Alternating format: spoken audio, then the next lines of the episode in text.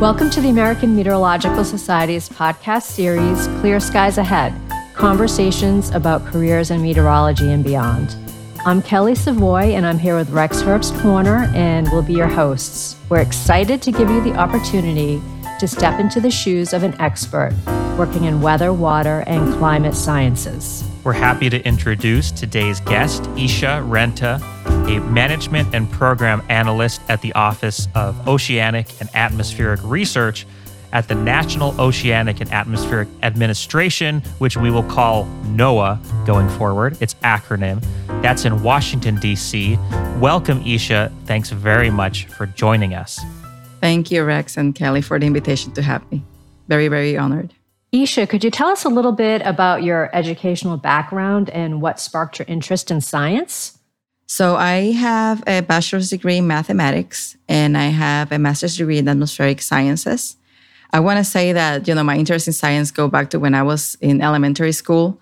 I grew up in Puerto Rico in the Caribbean, so uh, you might be familiar that we get a lot of threats of tropical cyclones in the Caribbean. So, being growing up in there, being threatened constantly by these systems really sparked an interest, especially the uh, Hurricane Hugo in 1989 when it actually made landfall in the northeast part of the island. That really shocked me.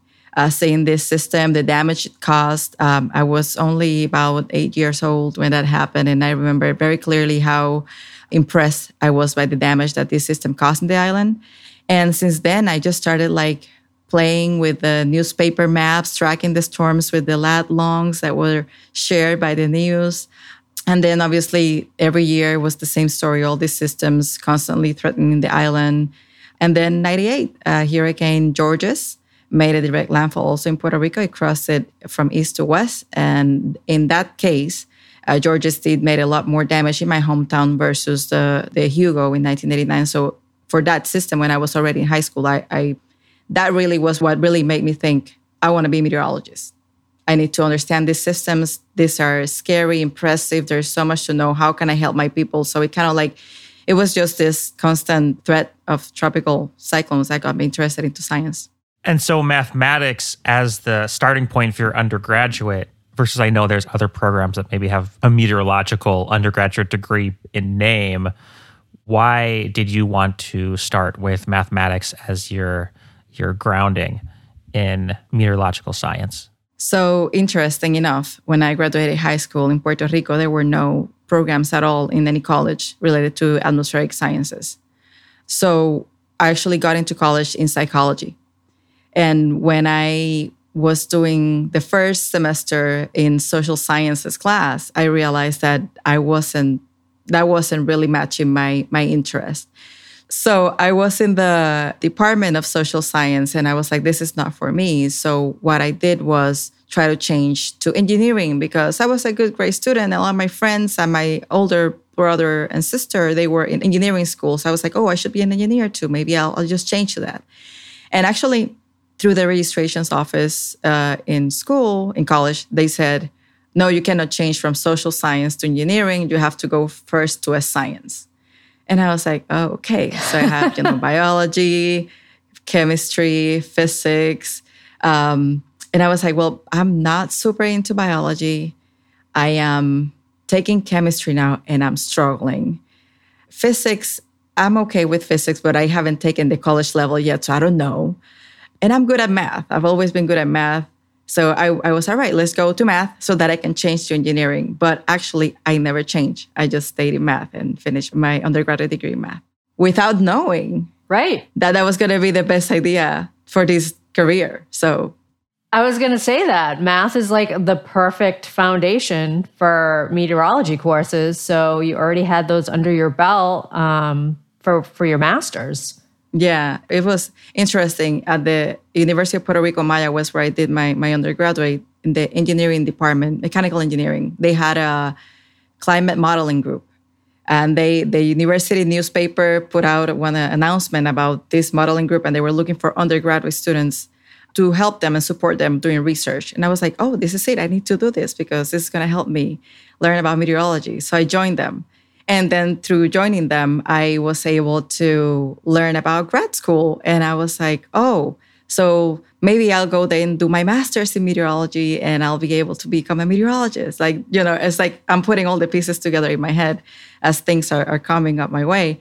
And uh, I realized there that it was the best decision I could have made was be a mathematician, that it was a really good foundation for when I did my master's. Uh, I've never been intimidated by mathematical equations and resolving this complicated. I actually enjoyed that. So I was not intimidated at all in that dynamics class. so that modeling group you took part of sounds like a great opportunity as an undergrad that helped you get more in tune with meteorology. Did you have any other opportunities, you know, in the form of a mentor or another teacher or um, other person out in the community in high school or in college that helped you also further pursue your goal of finding a meteorological job in that profession? So, through that group, what I, you know, I did a lot of networking, and through there, I learned about the NOAA Educational Partnership Program undergraduate scholarship, uh, which is the two summer internships with a scholarship. Um, so this was 2003, um, and I went to a conference where I met some of the NOAA people, and I was like, okay, so oh, weather service is under NOAA because you know you hear about the weather service uh, in San Juan in Puerto Rico, but I didn't connect it to NOAA. But then when I was through that group, I was like, oh, so oh, so then I can apply to their internship, and if I get it, then I can get to the weather service, which is what I want to do. Um, and uh, so I applied to the NOAA Educational Partnership Program undergraduate scholarship, and I got it in 2003 to 2004. And I did two internships with them. Actually, the first internship was not related to anything tropical. It was uh, doing some uh, research on the thermodynamics of sea ice. But I thought, even though it was totally outside of my what got me into meteorology, I actually learned a lot. And I presented posters. And then the next summer, I did an internship at the Hurricane Research Division in Miami, Florida, uh, in the AOML, the Atlantic Oceanographic and Meteorological Laboratory down there, part of NOAA. And um, so over there, I was in heaven, basically. You're doing hurricane research. Um, they got me the blue suit because we were going to do calibration of the NOAA aircraft to test the instruments before the hurricane season gets busy. So over there, I um, I, you know, I had a lot of fun in that experience. So I think through that and then going into grad school, um, I kept my research working with one of the scientists that was my mentor that summer, Dr. Mark Powell, uh, using the hurricane surface wind analysis tool that he developed. Um, so it was part of what I used in my master's research. Wow, the research in those internships sounds super cool. I think it's interesting that you instead of kind of working from the bottom up to learn about the National Weather Service, you kind of went to the umbrella organization and then found your way back down to specifically what you had your eye on. I think that's an interesting path and a good good way to say that you can kind of think outside the box and how to find your way to what you want. And I also noticed you were talking about yeah, you're already going to conferences as an undergraduate. Was that um, something you did with other classmates or yeah, as part of the climate modeling group students, they were grad students that I was working with. What I was doing with them was basically supporting one of the grad students uh, with their research. And uh, they just offered us to go to this uh, NOAA EPP conference, which was at the at FAMU, the Florida A&M University. And um, it was my first conference. I have no idea what I was going to be going into. Um, but you know, I guess meeting the people, seeing the science here, you know, listening to the talks, it was just, it was just very cool. It was, you're getting an undergrad student that has all these dreams and all these like, you know, things in her head or all the things she wants to accomplish. So I was just super excited um, to go to that conference. So you're saying that, you know, the conferences and the internships were great ways to network so, how did those help you get your first job in the field? And then, how did you end up in the position that you're in now? So, I can say that you know, based on the experience of my first um, my first internship, I remember when I got to a job fair right after two months of internship, and I compare it to the previous job fair when I didn't have an internship. It's like the interview offers during that second job fair increased a lot. So definitely I could see that, you know, having that internship definitely made a difference in the interest from the different companies and agencies. Uh, from there, I finished my master's And then I started my PhD and then actually didn't finish it uh, because I was working full time. I had my first daughter. I was going to, like, you know, I was driving an hour to work. Uh, then from work, I was going driving an hour and a half to go to take my classes because they were not virtual. I had to be in person. Then come back to work, finish my working hours, pick up my daughter from daycare, go back home. Like it was a lot. Um, so I had to make some kind of balance, uh, even though I finished all the coursework. But I just I, I needed some sanity in my life. But I started working. My first job was at the Naval Surface Warfare Center, Dahlgren Division. That's a mouthful. It's a Navy base, uh, part of the Department of the Navy and the Department of Defense. And over there, I was working doing research on radar refraction and how the atmosphere affects the radar, the Navy ship radars. And then studying you know different positions. Where would you have navy ships around the world? Give them forecasts. Also doing forecasts for the test sites whatever they would be testing new radar developments for the navy ships also supporting them with uh, actual measurements give them forecasts and trying to understand and provide forecasts using some other tools you know we would put the navy model the COAMPS model data we would put it into this other software to try to produce forecasts of what the environment, how it would affect the Navy ships and depending on their locations around the world. So it was very interesting. I also did some studies about the impacts of um, of the weather on the nuclear warheads uh, released from the Navy submarines. So it was very different outside of my comfort, you know, coming from doing internships at NOAA to then having to change my mind to a military mindset it was a little bit of a shock, but it was very interesting to learn all the, the perspectives and, and the interest that the military has from that weather side. So I worked for the Navy for five years. And then from there, I got a job at the National Weather Service, Sterling. Uh, that's the Baltimore Washington Forecast Office, located just west of Washington, D.C. And I was there for about five years. So I was a forecaster, just doing regular duties of forecasting, long term, short term, balloon release, um, aviation forecast, marine forecast. Uh, the, that office is responsible for the Chesapeake Bay, you know, doing also briefings for emergency managers. So anything that is done in the National Weather Service, I was doing there for five years. And uh, I love my job there. I had a great experience. Uh, I think being in Washington, you know, providing forecasts to one of the largest city in the country was very, very challenging at times. Uh, but I really, really love my job there. But I think also as an individual, I start asking myself, okay, what's next? What's my next challenge? I've been doing this uh, for this long. So what's going to be my next path in my career? Through being in that job, while I was in that National Weather Service job, I um, I was part of the AMS Policy Colloquium, and in that policy colloquium, I um, I heard they, one of the days they brought a lot of SES as the senior executives to speak to us about their career path. And I was like, you know, is that something I want to do in my career? Do I want to be, become a senior executive? I don't know, you know. But I there I met somebody that had the position title that I have today, a management and program analyst. And so I started digging a little bit more on on that position and what they do. And then I saw this opportunity came up, come up on USA Jobs and I applied. And it was in the Office of Oceanic and Atmospheric Research, or OAR. Um, and I started in this job about a year ago.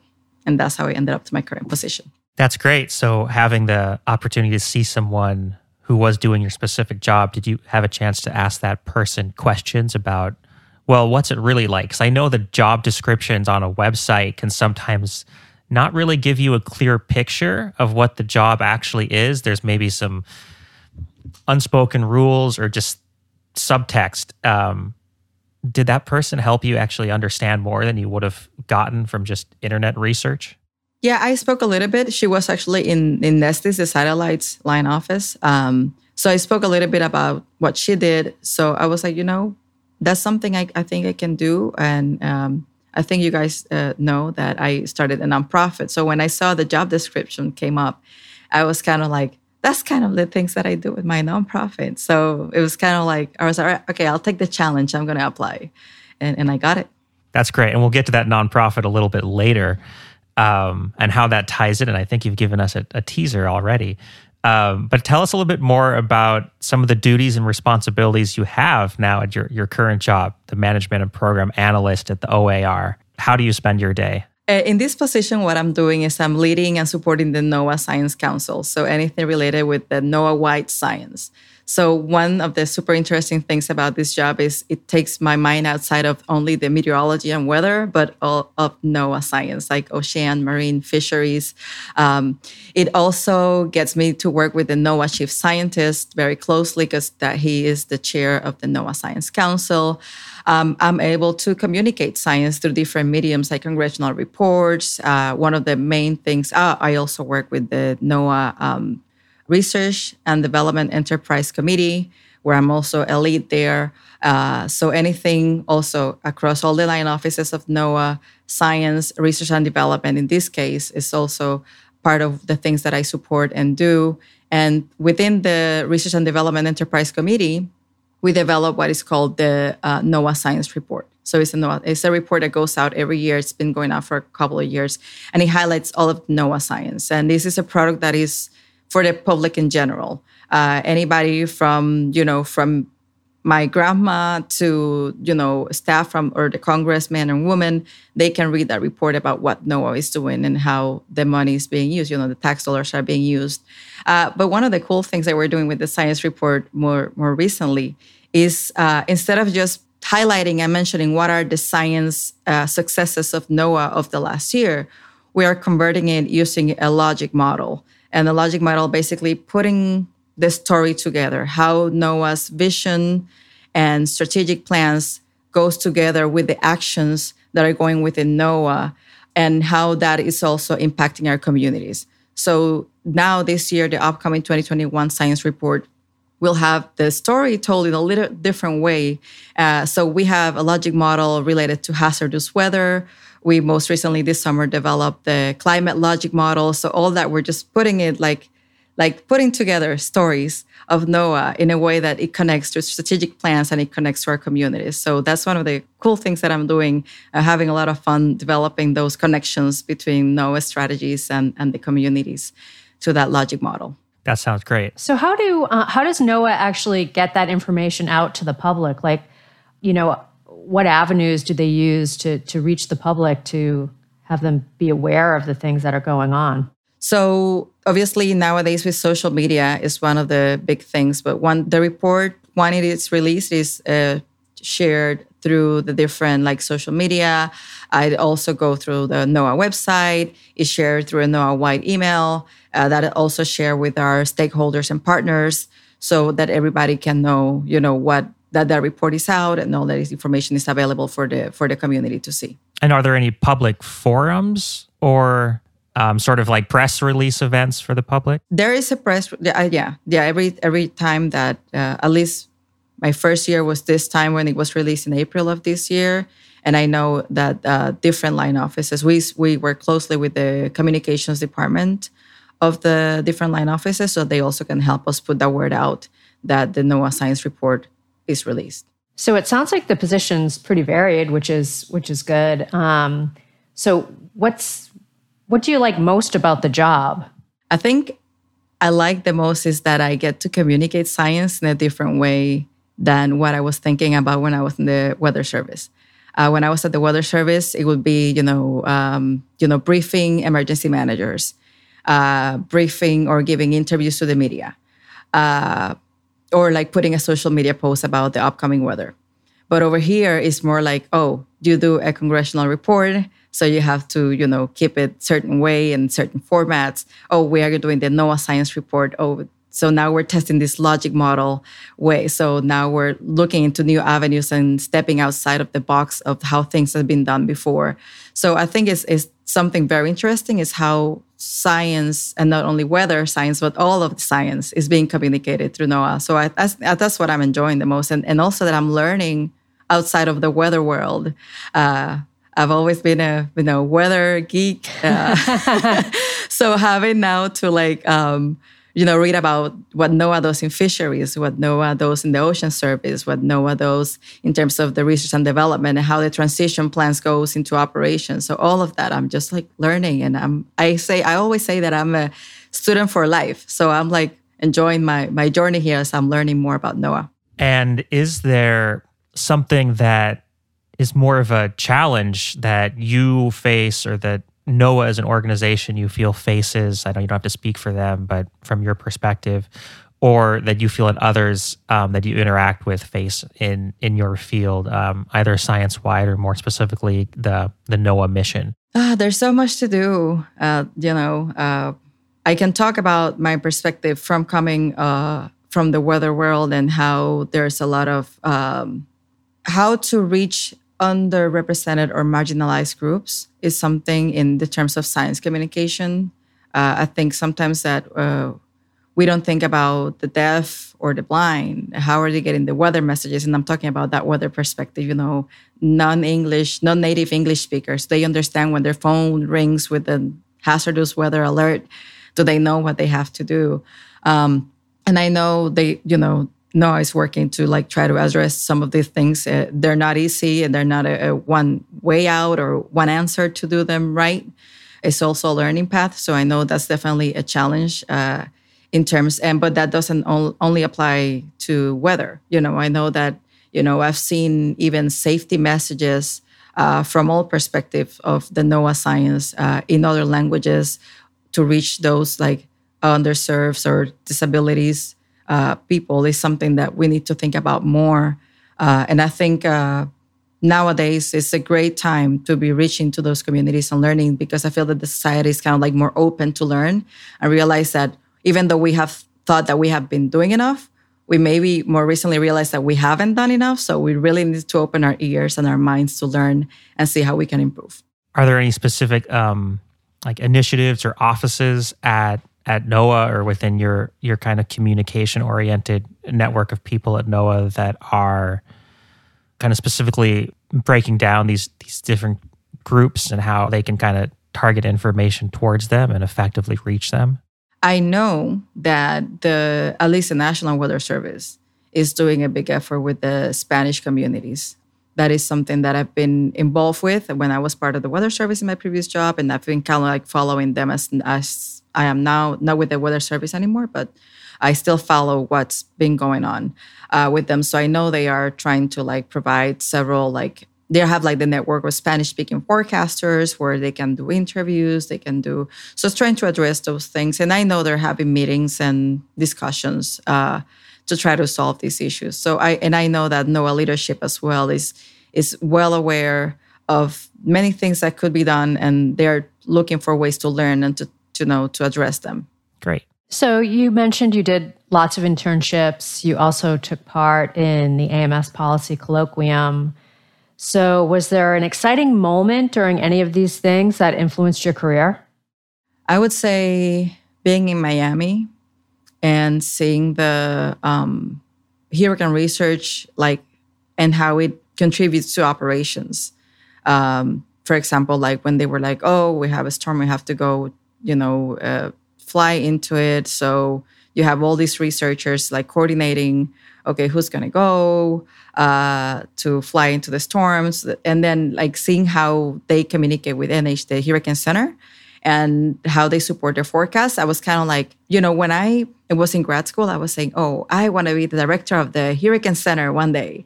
Um, and then when I was there, I was kind of like, no, maybe I want to be the one that flies into the storm. right. So, so it kind of like uh, uh, those little experiences have opened my mind to possibilities and and to you know the things that I can that I can do in my career. So even though I have not done any of this, I think that it's just the opportunities that present themselves and also my willingness to experience and learn and do different things.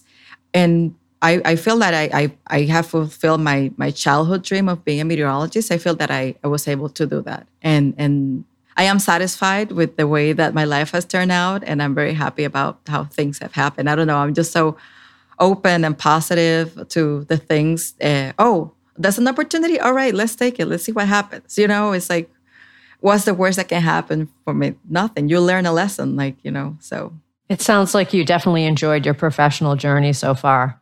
I do. I'm very proud of it. I'm very happy with it. In addition to your career as a scientist, you founded Semilla Cultural as a nonprofit organization that teaches and performs Puerto Rican music and dance in the Washington, D.C., Maryland, and Virginia regions. Can you tell us about how you decided to start and then grow this grassroots organization alongside your work in meteorology? we've already have a hint in that you told us that it helped develop your sense of leadership, which you took into your current position that you hold in the meteorology world. So this nonprofit started. Um, so I moved from Puerto Rico to Washington D.C. to go to graduate school. Obviously, there's a cultural shock that I was not expecting because you know I'm so focused. I'm going to go to grad school or everything's going to be great. But there's the social cultural part that you don't think about too much when you're just making those changes. At least that was my my experience at that time. I come in obviously different languages. I couldn't even find ingredients I like to cook my own food. Uh, there was only one radio station in Spanish, and, and, they didn't play all of the artists that I liked. Um, but you know, I, I, made my way forward. It, it, didn't, you know, it didn't affect me much. However, when uh, in 2006, my roommate uh, comes directly from Puerto Rico, and, and, we meet through a common friend from grad school, and uh, she joins a dance group in Washington D.C. named Raíces de Borinquen. That translates to uh, Borinquen is Puerto Rico, in in the that was the Taino uh, language of the name of the island, uh, and raíces mean roots, so Puerto Rico roots basically. That's the name of the group. And she joins the group, and they start doing bomba dance. And bomba dance is this genre that was practiced by the enslaved people of Puerto Rico, so it has more than 400 years of history. And uh, I went to see their first performance she goes and grabbed me at the end of the performance when they open for audience participation. She goes and grabbed me by the arm and she said, Do you want to come and dance? And I'm like, I don't know what I'm doing. oh my God, what is this? So I ended up joining the group, and that was in 2007. And by being part of that group, uh, I learned that actually, even though I was raised in Puerto Rico, born and raised in Puerto Rico, I didn't learn too much about this genre. Like I have heard the name, I have seen it in the TV or maybe in the stage, but I had not experienced it or learn more about it because it is music that was practiced by our African ancestors. Obviously, it was very marginalized and it didn't have a lot of exposure. Um, so there, I just started like a quest for knowledge, a quest to answer questions. Why was I denied this this you know genre why didn't i learn about it you know about it before um, so once i moved away from washington d.c i moved to fredericksburg further south from d.c i couldn't go to rehearsals of the group as often. My daughter had, was born uh, around that time as well. And i was like it was a lot for me to be driving at 90, i-95 uh, it's always very very you know it's jammed with traffic and travelers and no i can't do this. So um, the organization is born outside of the thought of, first of all, if I was born and raised in Puerto Rico and I come here and I learn about it outside of Puerto Rico, how many other Puerto Ricans like me have the same experience and they could learn about the little bit that I know? And even though I'm not an expert, I'm not claiming that I'm an expert, but I know a little bit more. So that's one thing. The other thing is like, I need to share what I know. It doesn't belong to me. And I need to enlighten people with the little bit of knowledge that I have.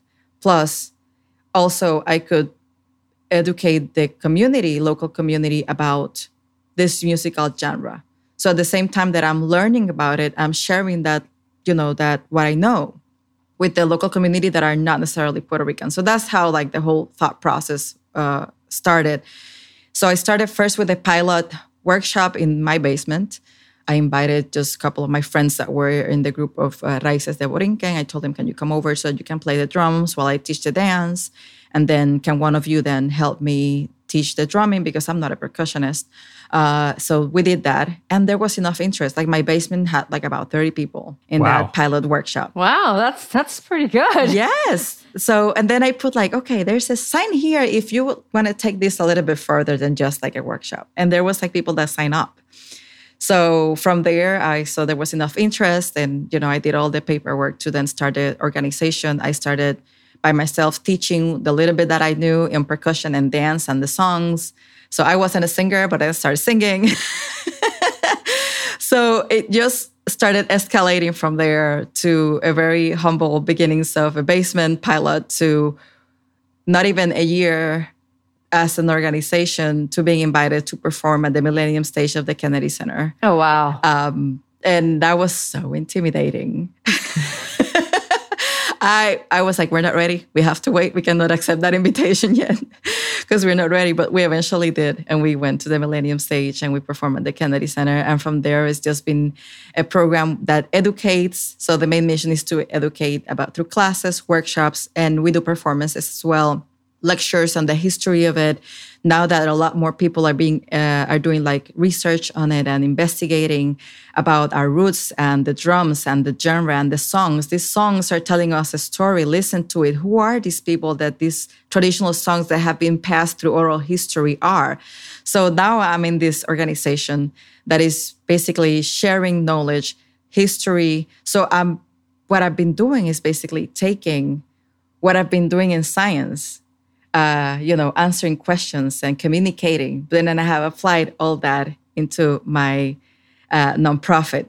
Uh, and then at the same time, as I'm developing the nonprofit from the ground up, uh, as the director of this nonprofit, you know, coordinating events, uh, managing budgets, uh, planning financial state, like everything, applying for grants, anything related to the nonprofit, then when I applied to this position, I was like, oh, look, they're talking about managing stuff. They're talking about, you know, coordinating. They're talking about, oh, I do all this here. So I'm kind of like, so I've been able to have like a feedback loop between my science career and my nonprofit career. So it's kind of like a feedback loop, and I keep learning and growing from both sides. So I'm, I'm going a little crazy because my schedule is very busy. But I um and like I said, I, am a life learner and I'm just enjoying the journey as I'm learning on both sides of the world and say, seeing how they connect and how they don't. But I feel that there's a lot more that I that they connect than they don't. Well, it certainly sounds fun, and it's amazing how far you went with this in such a short period of time. So for the for the dancing at the Kennedy Center, do you do you choreograph the the routines or do you do that with um, someone else? Do you work with another person that's part of the program? So no when so bomba the dance part is usually traditionally improvised. There is a beautiful connection and this happens with bomba and it happens with all other um, afro-caribbean genres where the dancer is moving and improvising movement and one of the drummers is called the lead drummer a primo or subidor in Spanish, that drummer will be following your your your movements. So as you're ah. moving, the drummer has to like anticipate the movement and make the music. So most of the time, we don't choreograph stuff. However, for like big performances that we have had in that theater, like the Kennedy Center or like some other uh, large stages, because we have a one hour show, I incorporate a couple of choreographs. I'm not a choreographer, but I have experiment that phase, um, and and we have done just to add variability and some more like different, you know, to add different like seasoning to the performance. Then I, I put some choreographs in the shows. Sounds so interesting. How do you spell the type of dance? Because I need to look this up on YouTube because I have to watch it. Bomba is is going to be B O M B E. Bomba. Okay. Awesome. Yeah. Google it. You'll find lots of videos. They're very entertaining. So, getting back to um, you know your positions in, in, your professional journey, what advice would you have for students, um, job seekers, our listeners right now who are interested in working for the National Weather Service or NOAA? What's the future job outlook? Is it positive? How should people prepare for positions if they're interested?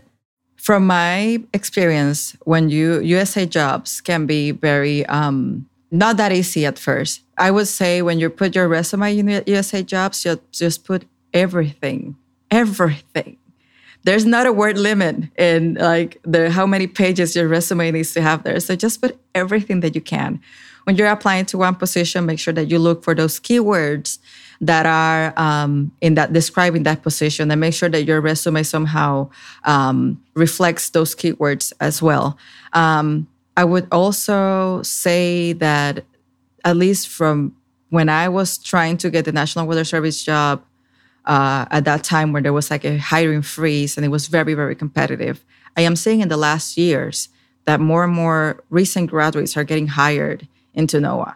So I think that that there's hope, and I think that now is a good time to trying to join the agency because it seems, from my perspective, uh, there are more lot uh, opportunities now for recent graduates versus when I was coming out of grad school. It just it was very very hard to get in.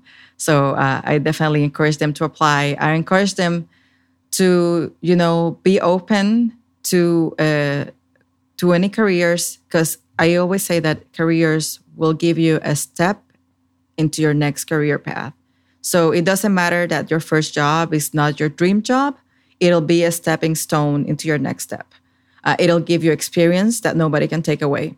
And it'll keep, you know, molding you and will be getting you to where you want to be if you keep you know being persistent and focused on where you want to be like in my case it was like oh yeah i want to be a meteorologist for the national weather service oh i didn't finish in the san juan office but i did finish in another national weather service office so i, I just i just think that the persistency and, and being focused of where i wanted to end uh, helped so i definitely encourage uh, younger people to be very persistent be very patient and don't blindfold themselves to opportunities that may knock in their door because those may be experiences that will definitely be shaping them and getting them ready for the next position. Thank you so much for sharing all of that advice. I think um, anyone would be hard pressed not to be motivated um, listening to how you've described seeking out the next step and being willing to to say yes to some things to everything along the way to be honest uh, we're so grateful for everything you've told us about your career ever before you go, we do want to ask you uh, an off topic question, a fun question before we end our show. I'd just like to know what's your all time favorite book or one of your favorite books? Um, and I have read this book several times, and it's The Alchemist, El Alquimista. I read it in Spanish though. Um, and and and I I read that book when I was maybe an undergrad student, and I remember that they had several quotes in it that really got me thinking about, you know, I know there's one popular one that if if if you want something, the universe conspires to get it to you or something around those lines. And and I think that that phrase really resonated with me because, you know, it's like, oh, this is what I want to be my career. This is I want to be a meteorologist. Like it was like that that dream of becoming a meteorologist and like becoming a scientist.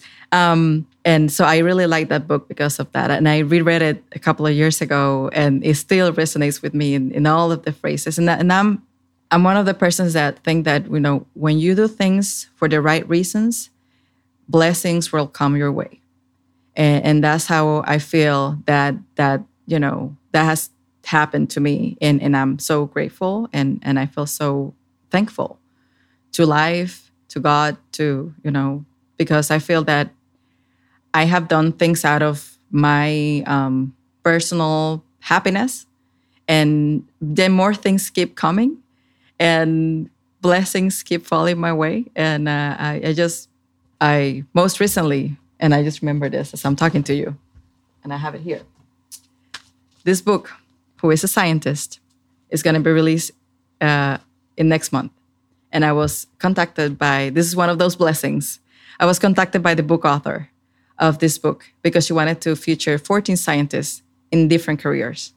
And I got the copy of the book and I am in the book. Wow, oh, that's so great. Um, so when you open the book, it's a picture book for kids and it shows not only the professional part of being a scientist, of the different careers that they highlight here, but they also show like the personal side for each person. So in my case, I appear in the book dancing and then preparing the weather balloon at the forecast office. So this is one of the many blessings that has happened on the way. and what is the title of the book and the author? The title of the book is Who is a Scientist by Laura Gehl. Great. Great. Thanks so much for joining us, Isha and sharing your work experiences and all of your thoughts and perspective with us. Thank you. Thank you so much. Well, that's our show for today. Please join us next time, rain or shine. Clear Skies Ahead Conversations about Careers in Meteorology and Beyond is a podcast by the American Meteorological Society. Our show is produced by Brandon Kroos and edited by Peter Trepke. Our theme music is composed and performed by Steve Savoy, and the show is hosted by Rex Horner and Kelly Savoy. You can learn more about the show online at www.ametsoc.org slash clear skies and can contact us at skypodcast at ametsoc.org if you have any feedback or if you would like to become a future guest.